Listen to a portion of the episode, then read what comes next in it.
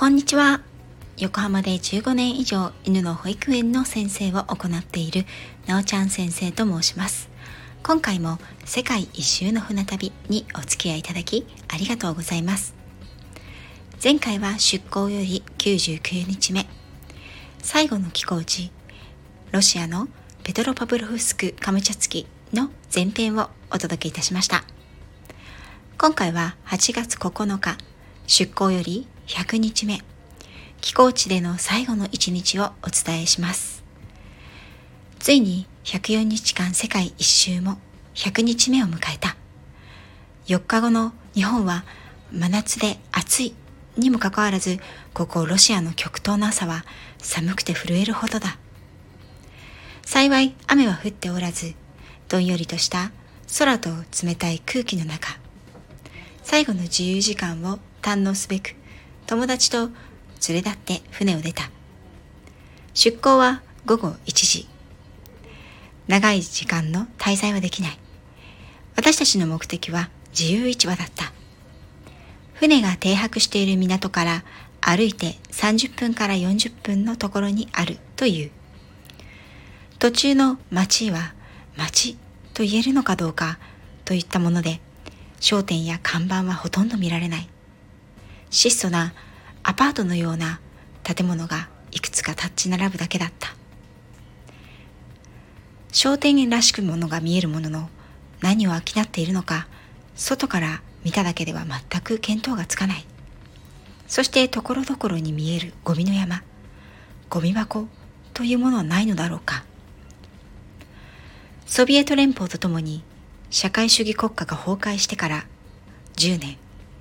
さすがに社会主義国家の頂点だっただけはあって生活経済の面では私たちの想像とこの地は全然違っていた。この旅ではリビアやキューバ中国ベトナムと社会主義の国をいくつか訪れてきた。物が少なく商店や宣伝広告がほとんどないということにかけてはこのロシアが一番であるような気がする。デパートらしき建物があって、その1階のウィンドウ内は色あせ、倒れかけた品物や傾いたマネキンが煩雑にただ置かれている。隣には郵便局があったが、外から見るとまるで郵便局だとは分からず、古くて暗く、お世辞にも綺麗な建物とは言えなかった。唯一、町の中心にある集約所とレーニン像は立派だったけれど、周辺はがらんとしてどことなく物悲しい。重苦しく暗いこの曇り空のせいだろうか。レーニン像の前では兵隊さんたちが聖戦と行進をしていた。何かの記念日なのか練習なのか。中にはまだあどけない顔の少年たちもいた。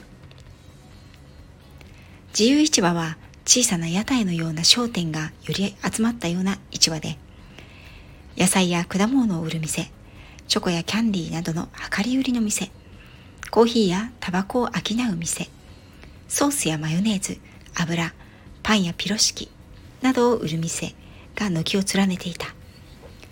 その中で多く目についたのは、やっぱり鮭、鮭、鮭の切り身や丸ごと一匹を売る店。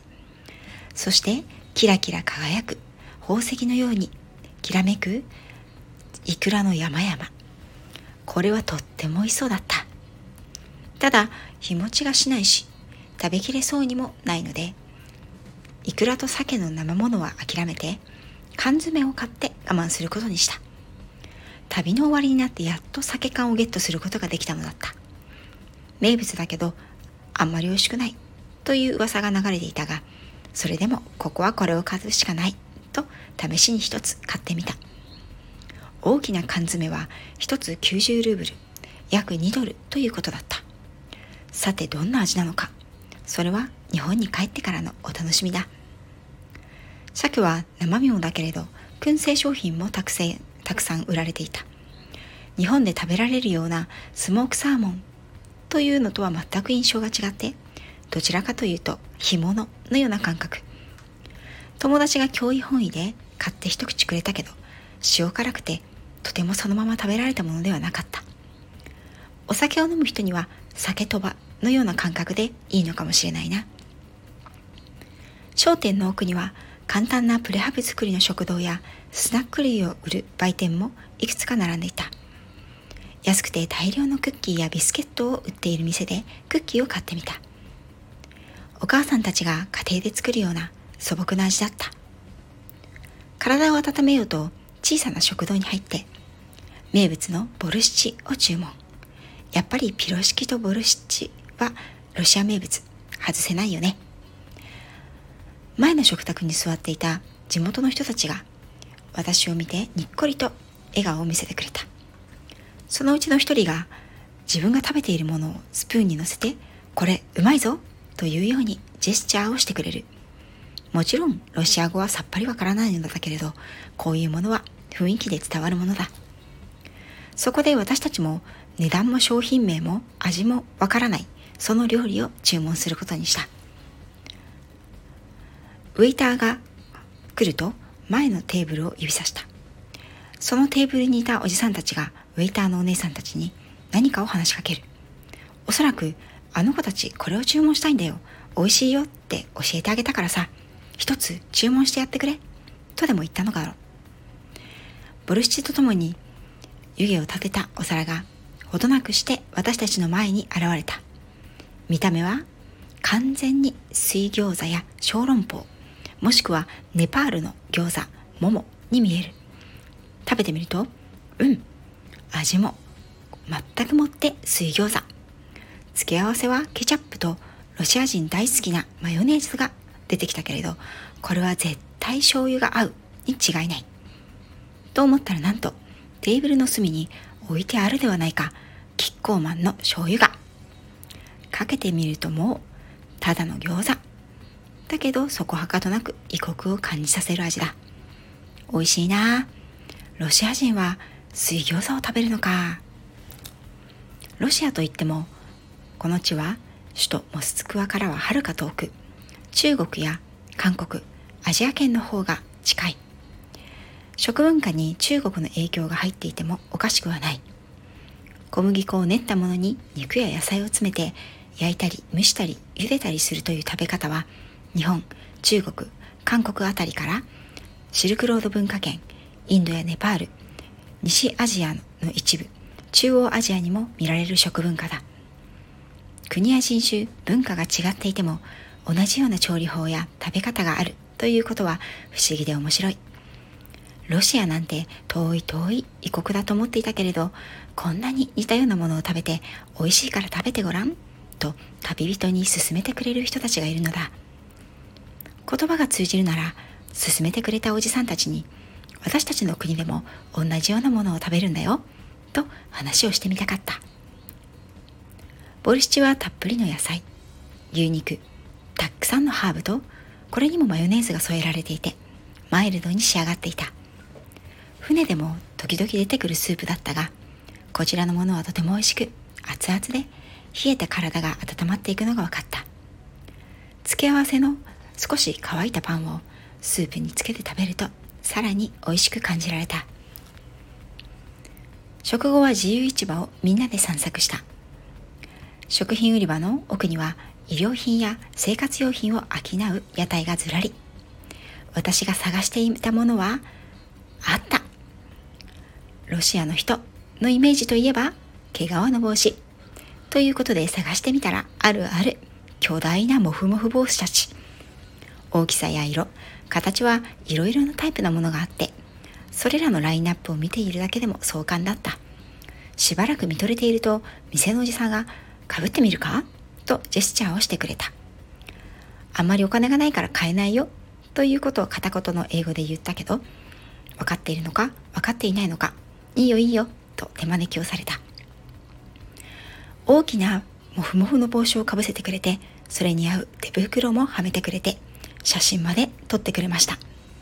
おじさん、どうもありがとう。可愛かったけれど、日本の冬はここまで極寒ではありません。ということで、買わないでごめんね。と言って、その場を後にした。パン屋の屋台でロールケーキとピロシキを買った。ロシア語は全くわからないので、中身はわからず、適当に指をさす。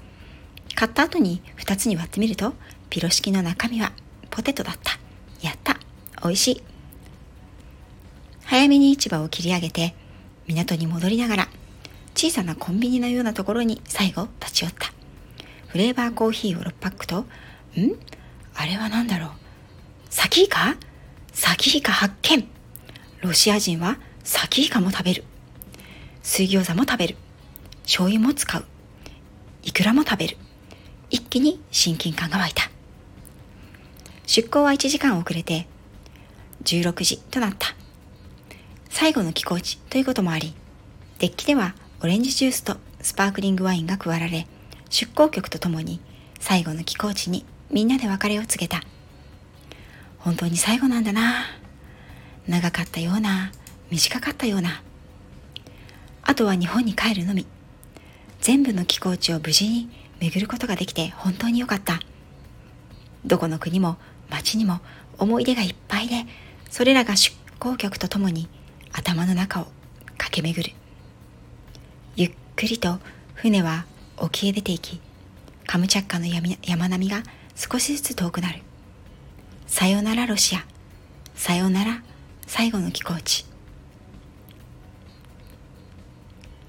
さてこちらで最後の寄港地のお話はおしまいです。次回はロシア東京間の船内の様子と旅の終わり。とうとうこの長かった104日間世界一周の船旅配信の最終回となります。また次回配信の最後には皆様にお知らせがありますそれまでぜひ楽しみにお待ちください最後まで聞いていただきありがとうございました。